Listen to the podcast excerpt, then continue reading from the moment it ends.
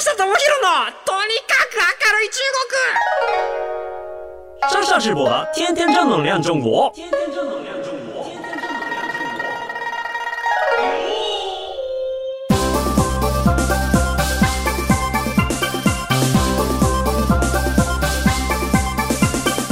女子们、女子们，大家好，我是上少直播。皆さんこんにちは。中国ビリビリナンバーワン日本人インフルエンサー、コンテンツプロデューサーの山下智博です。 日本放送ポッドキャストステーション、山下智博のとにかく明るい中国。この番組は中国で結構有名な私があなたの知らない中国の面白トピックやそんなにどやれない豆知識を紹介していき、日本と中国の架け橋ならぬローション的な役割を果たしていきます。はい。えっと、最近ですね、あの、ようやくこう、各所で、オフラインのイベントとか集まりとかが、えー開かれるようになりまして、まあ、週末とか、えっと夜の時間とかですね僕もねあの、まあ、外に出て人と会ったりとかっていうのが少しずつ増えてきました。皆さんはどうですか？やっぱこうコロナの、まあ、まだまだまだコロナ禍ではあるんですけれどもどうでしょう、えー外出たりとかっていうのは結構積極的にしてますかね？それともまだやっぱこうちょっと怖いわみたいな感じで、えー、と引きこもっている方が安心だとか、まあ、むしろそもそも外に行く習慣がなくなっちゃったみたいな方もいらっしゃるんじゃないですかね？やっぱね、なんかあの僕みたいな、あの、まあ、自由職業といいますか、えっ、と、まあ、自分の誰かの会社に入ってお給料もらうっていうタイプではなかったりすると思うネットワークこそがね命だったりするので僕もいろんなところに顔を出して、えーいろんな人とこうお話ししたりとか、えーする中でちょっといろんな新しいお仕事だったりとか新しいプロジェクトだったりとかそういったものに顔を出すようにしています。で最近ではですねひょんなことからですね今のニュースピックスさんがやってる、え北海道上川町の、えー、と町おこしプロジェクトみたいなやつにも、まあ、ちょっとあのコミュニティ参加させてもらったりしているんですよ。でまあ北海道上川町ってなんやねんみたいな。どこにあるか多分全然わかんないんじゃないかなとは思うんですけれども旭川皆さんご存知ですよね？はいあの旭川の、えー、と東隣です。で実はその旭川の、えー、と南隣にあるのが東川町っていうところで、えー、と東川町は結構全国区のニュースにも何回かなってたりとかするんですけれども要は、えー、と東川町っていうところは北海道の中でも移住政策都心部からの移住政策とかうまく成功させた、まあ、自治体として有名なんですよね。上川っていうのは、まあ、上川郡っていう北海道の中にも県みたいなのがあってえそこに、まあ、あの札幌は石狩市長。石狩っていう名前なんですよ。札幌界隈。で小樽とかくっちゃんとか、えーそっちの余市とかはで、えー、尻部尻とか。行ったりとかしてそれぞれの場所にこうあの地域の名前があるんですけれども上川っていうのは旭川があって、まあ、美瑛があってみたいなあの完全にこう北海道の真ん中縦型にこうくり抜いたところが上川だったりするんですけれども、まあ、そこのコミュニティに、えー、と参加させてもらったりとかしてます。何もないんですよ。大雪山総雲峡っていう温泉街があるぐらいであとはもう本当に農業とか、まあ、ふるさと納税結構成功しているみたいですけれども、まあ、本当になんかその特徴があまりなくてで野菜とか自然とか星空とかっていうのは、まあ、結局そこの上川町じゃなくてもまあそこそこ綺麗に見えたりとか美味しかったりとかしたりするんで、まあ、そういう意味では結構なんかうまく、えーと差別化が難しいとこではあるんですけれども、まあ、そこに酒蔵ができたりとかですねそういうような、まあ、地域の方たちが、えー、とニュースピックスさんと手を組んでちょっと上川町を盛り上げていきたいんですって言ってあの他のところとあんまり差別化できるところがあまりなかったりするんですけどそれでもやりたいですっていうところでやり始めたと。なのでゼロからスタートで町おこし町づくりやっていきましょうみたいな感じになってて、まあ、そこで出会う人が結構面白かったり全然縁もゆかりもない人たちがコミュニティに入ったりとかしていたりとかして、まあ、そういうような地域とのコミュニティっていうのも増えてきたりあとね僕の友達でここ数年海外の富裕層向けに日本でのウェディングを企画実施するっていう会社を立ち上げた方がいて、まあ、その方が渋谷で展覧会やってたので、まあ、その方の展覧会見に行ってきましたと。でランドレスっていう会社なんですけれども実は日本って、えー、とウェディング業界ってもうねあのリクルートゼクシーがもうものすごい強いっていうのはあるんですけれども海外の人が日本人って割とこう、えーハワイとかいろんなところで海外ウェディング行ったりとかするはするんですけれども逆ってあんまりないらしいんですよ。要は外国人が、えー日本に来て、日本でウェディングをするっていうこと自体があんまりなくて、で、えっと、そこに目をつけて、じゃあ、まあ、富裕層の人たち向けに、日本の、えーカントリーサイド、えーいわゆるこう、ちょっと、えーっと、田舎といいますか、自然に包まれた結婚式をプロデュースしますって立ち上げた会社なんですけれども、オーダーメイドで、本当に500万、600万とか、多いやつは、でかいやつは1000万とかっていうレベルの結婚式を作っていくんですけれども、まあ、あの、日本らしく、えっ、と、まあ、そういう草原で夜にウェディングして、まあ、日本のならではの花火を上げるみたいな、結婚のタイミングで外で花火を上げますとかっていうのはやっぱこう外国人の方から受けがいいと。なかなかね、日本の花火ってやっぱこう世界にもうあなんか代表するような技術でもありますし、あとは東南アジアの人とか向けに北海道の真冬のウェディング。あの結婚写真ってあるじゃないですか。結婚写真を真冬の北海道に撮りに行くっていう。で、やっぱこう足跡のない雪山で撮りたいっていうところで、えっ、と、ヘリを出して、真冬ですよ。雪積もってる中で、晴れたタイミングを見つけて、ヘリで花嫁を釣る、花嫁、新郎新婦を連れて行って、雪山にポンって乗っけて、で、そこからまた別のヘリで写真撮影するとか、なんかそういうような、本当にこう一生記念に残るような結婚式、ブライダルの式だけじゃなくて、ウェディングフォトのプロデュースなんかもしたりとかしていて、まあなんかそういうビジネスをされている方がですね、本当にまあここからインバウンドが明けて、えー日本で結婚式を挙げたいとか、日本で結婚、えー写真を撮りたいっていう人が、えー増えてきたらそういう人たちに対応していくよ、みたいな、なんかそういうビジネスやったりとかもしているみたいですね。興味あれば、ぜひちょっと一度お呼びして、あのお話とかも聞いてみたらいいのかなとは思ってはいます。もともと2016年、17年ぐらいですね、その人が、まあ、今結婚されているんですけれども、まあ、結婚して、旦那さんがちょっと仕事の関係で、えっ、と、中国に赴任していた際に、えっ、と、僕のことをちょっと見つけてくれて、声かけて会いに来てくれたってところが、あの、始まりだったんですけれども、なんかね、そういうような形で僕もこう、まあ、日本に結婚式を挙げに行きたいなっていう人たちって、潜在的にすごく多い気がするので、まあ、例えばそれがなんか秋葉原とかなのかもしれないですし、まあ、そういうオタクの人たちが日本で、えーとまあ、結婚式あげるみたいななんかそういうような市場ってすごくあるんだろうなっていう気が、まあ、ぼんやりとしていました。はいまあ、特に中国ではあの、えー、本社ジャオって言いまして結婚写真結婚式の記念写真っていうのにめちゃめちゃお金かける習慣があるんですよね。これちょっとね、昔も言ったかもしれないんですけれども、まあ、本当にこう、えっ、と、カメラマンと、えっ、と、まあ、新郎新婦とディレクターと4人でこう、車を旅しながら、いろんなところ各地回って写真を撮っていくんですけれども、まあ、ここに、えっ、と、やっぱこう、すごくこう、重きを置いたりとかしているので、まあ、日本でもこういうサービス実際やってる中国人の友達とかいますし、まあ、もっとこう、えー、と日本人しか入れないようなところで写真を撮るとかっていうことがサービスとしてできていけば、まあ、もっとその単純な旅行じゃなくて記念で行ったりとかハネムーンで行ったりとかみたいなこともどんどん日本できるんじゃないかなと思っています。はいまあ、ちなみにね、僕も、えー、と結婚したんですけれども、結婚写真どうしたかっていうと、僕の場合はですね、ちょっとコンセプトをこう凝らしましてね、あの昭和のコスプレをしようということで、えっ、と、まあ、実家のある小樽で撮りましたと。小樽花嫁センターっていうのがあるんですよ。もう名前がすごい昭和ですよね。昭和なのか、もうむしろ大正なのかもしれない。小樽ってすごくニシンで、ニシン漁ですごく有名になって、あの、北のウォール街なんか言われて、まあ歴史がある場所ではありますし、まあ最近ではね、あの、ゴールデンカムイが、まあ無事終わりましたけれども、まあゴールデンカムイの舞台ともなった小樽で、やっぱ当時ものすごく栄えてたんですよね。で、栄えてたっていうことで、なんか実はそこの花嫁センターってそのすごい昔からあるとこなんですけども、そこには超豪華な花嫁衣装が実はたくさん眠っているんですよ。で、まあ、当時お金あった際に、えたくさん仕入れて、で、お金持ちが結婚式挙げてたっていうところで、すごい昔の天然の蚕で作った、えっ、と、白無垢とかあったりとかして、いや、すごいいいものが残っていて、じゃあちょっとそれを着せてもらおうと。で、えっ、と、若いスタッフ、まあ、ほぼほぼゼロでも、一番若いスタッフですら50代みたいな、なんかそういうような人たちに囲まれて、えっ、と、すごくね、昭和の写真を、渡辺写真館っていう名前のね、まあ、ここもね、名前聞いただけですげえ古いなって感じはするんですけれども、本当にあの、おじさまたち、おじいちゃん、おばあちゃんに写真を撮られるっていう、なんか素敵な体験をしてまいりました。やっぱね、出来上がりがね、もうあの、セピア色にしたらもう完全に、あの、昭和の初期っていうぐらいの、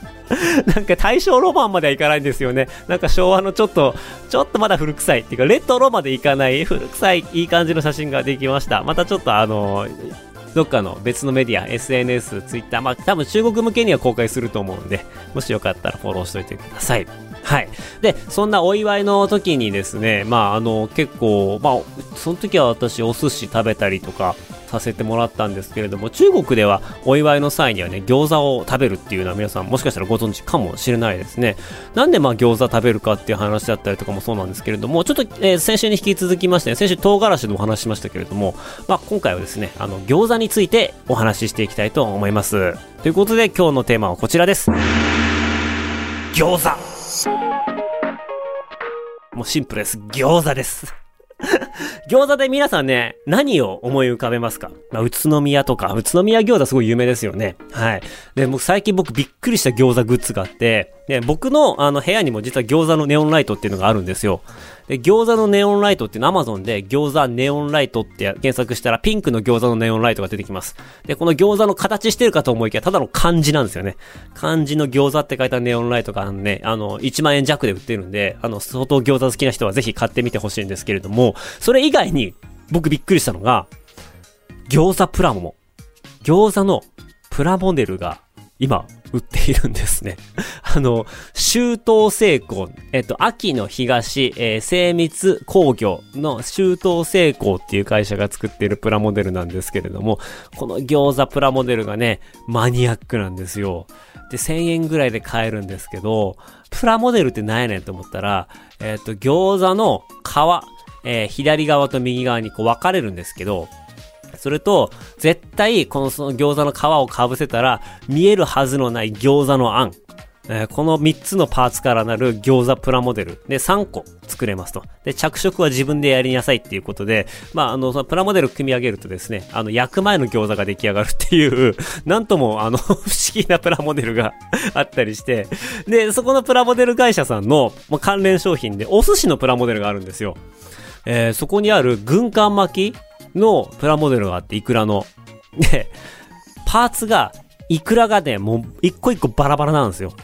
で、一個一個バラバラのイクラをこう乗っけていくんですけれども、もっとやばいなと思ったのが、ガンプラとか作ったことある人だったらわかると思うんですけども、四角いフレームになんかパーツがたくさんペチャペチャペチャってついてるじゃないですか、プラモデルって。そこに、もうあの500個ぐらいお米粒のプラモデルのパーツがついてるんですよ。要は、それ一個一個をあの、パーツから取って、そこから取り出して、一個一個接着剤で組み上げていって、自分で寿司の形を作るっていう、もうあの、何、真っ白なジグソーパズルぐらい、えげつない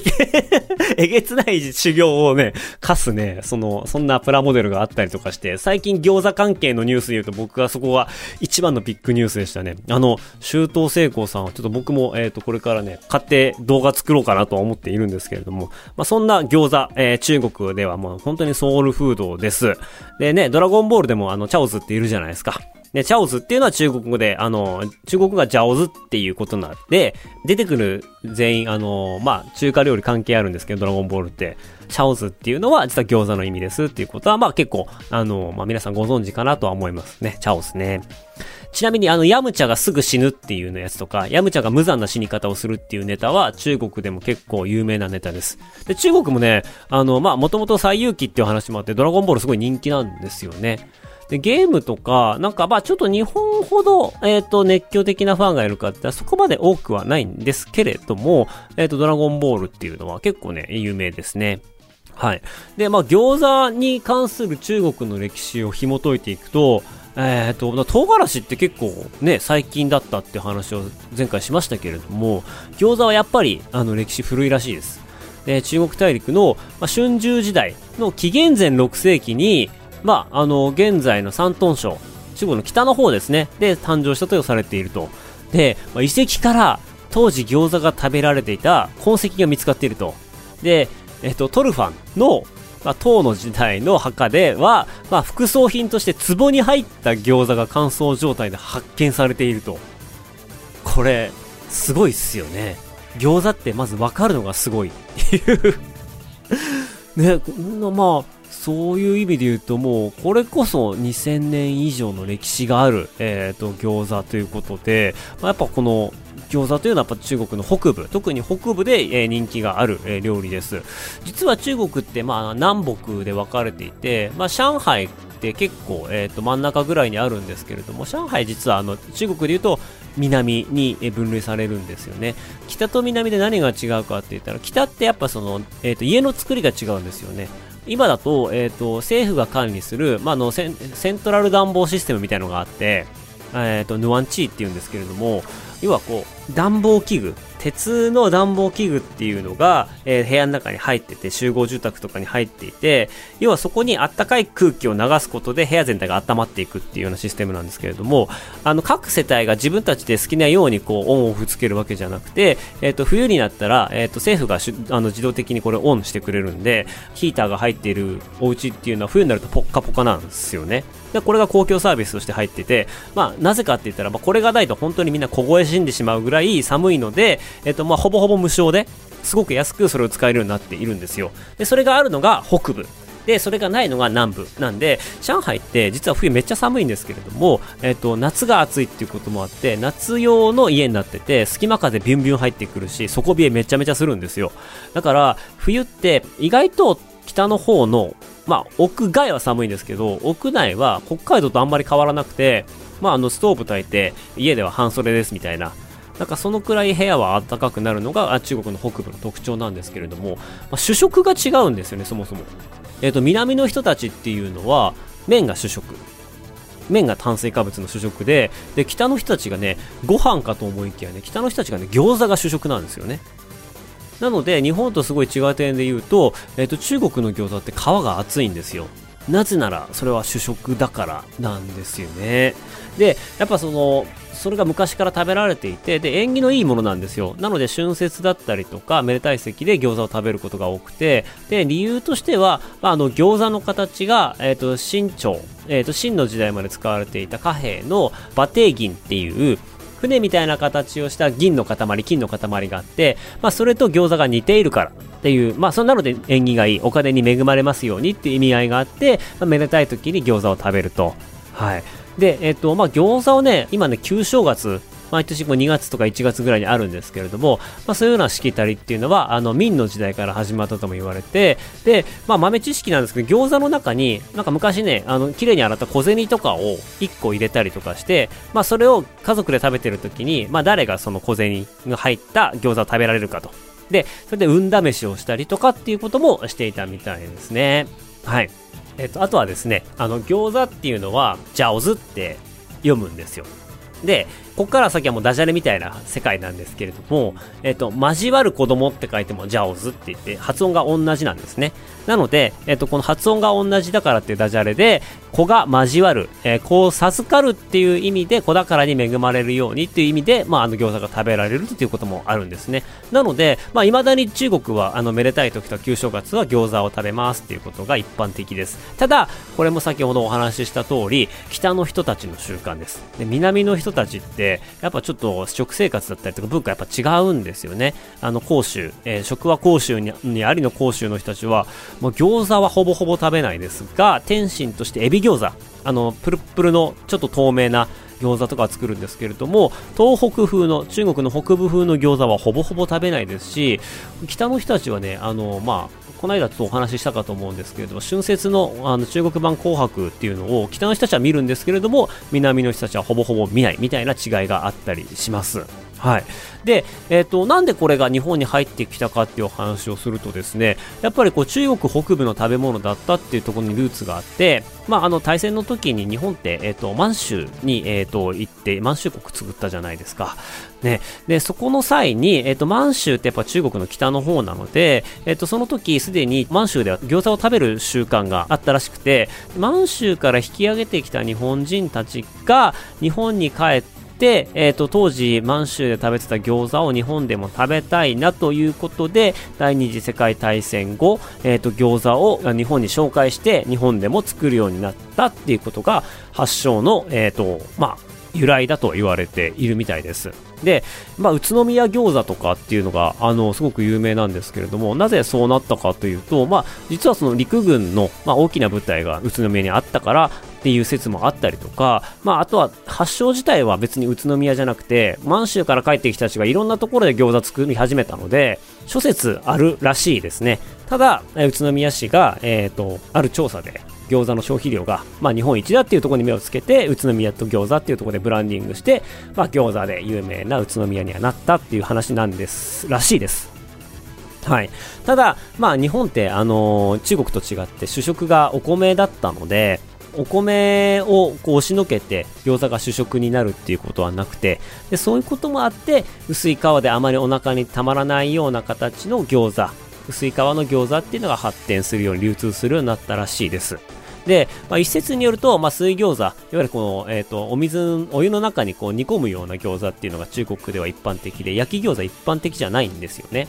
はい。で水餃子をもう作ろうとしたんですけれども一説によると、まあ、あの引き上げてきた人たちがゆで餃子作ろうとしたものの鍋がなくて代わりに鉄板で焼いて作ったのが焼き餃子の始まりとも言われています。中国ではねあのグオティエって言って焼き餃子ってなんかその水餃子で余っちゃったものを翌日焼いて食べるみたいな、もう一回火を通して焼いて食べるみたいな、なんかほんと副次的な、サブ的な扱いを受けていたんですけれども、実は日本人はすごく焼き餃子好きなんですけれども、中国で、えー、と焼き餃子っていうと、まあちょっと余り物の餃子みたいな、そういうようなイメージがあったりとかします。さすがに今はね、あの焼き餃子っていうもの自体が、ちゃんとこう余り物じゃなくて、ちゃんと出てくるんですけれども、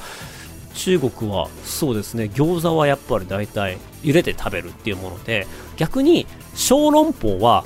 焼きもするし揚げもするしみたいな感じでちょっとその辺の食文化は違いますね。なので焼き小籠包とかっていうのが、まあ、若干ちょっと日本の餃子に近しいかなっていうところですね。中国の餃子は、まあ、日本の餃子とはノットイコールなんですけれども中国の小籠包は意外と日本の餃子に近いような感じです。で日本だとね割とこうあのキャベツとか使うんですけど中国の超メジャーな餃子の中身って白菜と豚肉の組み合わせが一番多いんですよ。その後はねニラとかエビなんかも使われたりとかします。ね本当に先ほど言ったんですけれども中国全土で別に餃子が有名なわけではなくて局地的な、ね、北の方局地的な人気です。で、あのー、日本で餃子を食べるなら、僕はね、やっぱりこう、押していきたいのはね、三好の餃子です。三好の餃子っていうのはもう札幌にあるチェーン店です。あの、1967年ね、昭和42年に創業されて、まあ、名物はもう餃子カレー。ね、カレーライスの上に焼き餃子が3個乗っているっていう昭和52年から作られたスタンダードな餃子カレーなんですけど、なんとこちら390円。ね、あの、そこの三好の餃子の店長が、いや、餃子の王将はうちのライバルじゃないと。うちのライバルはマクドナルドだと。牛丼屋だと。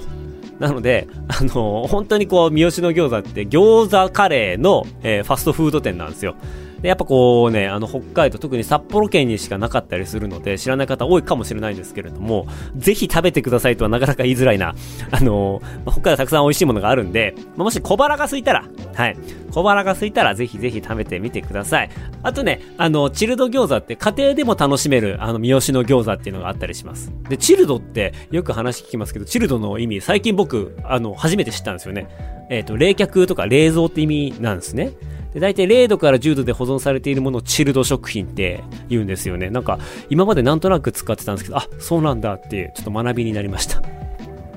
あの、北海道フェアとか、なんかそういうのがあった時に東京でも買えたりしますし、通販でも買えたりします。あの、チルド餃子、本当にね、三好野のチルド餃子美味しいんですよ。ぜひぜひ食べてみてください。はい。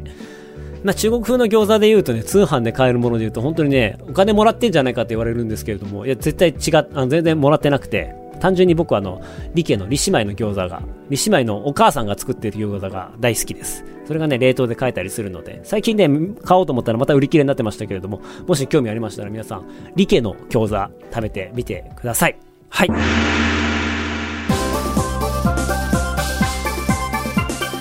ということで、えっ、ー、と、この番組ではあなたからのメッセージもお待ちしております。番組への感想、中国に関する取り上げてほしいテーマなどありましたら、えー、明るい at allnightnippon.com、akarui at allnightnippon.com までお願いします。ここまでのお相手は山下智博でした。えー、そろそろちょっとあの皆さんからあのいろんなご依頼ですとか、えー、感想だったりとかも溜まってきてますので、ちょっと答えるようなポッドキャストを作っていきたいと思います。それでは、えー、シャツジェン、バイバイ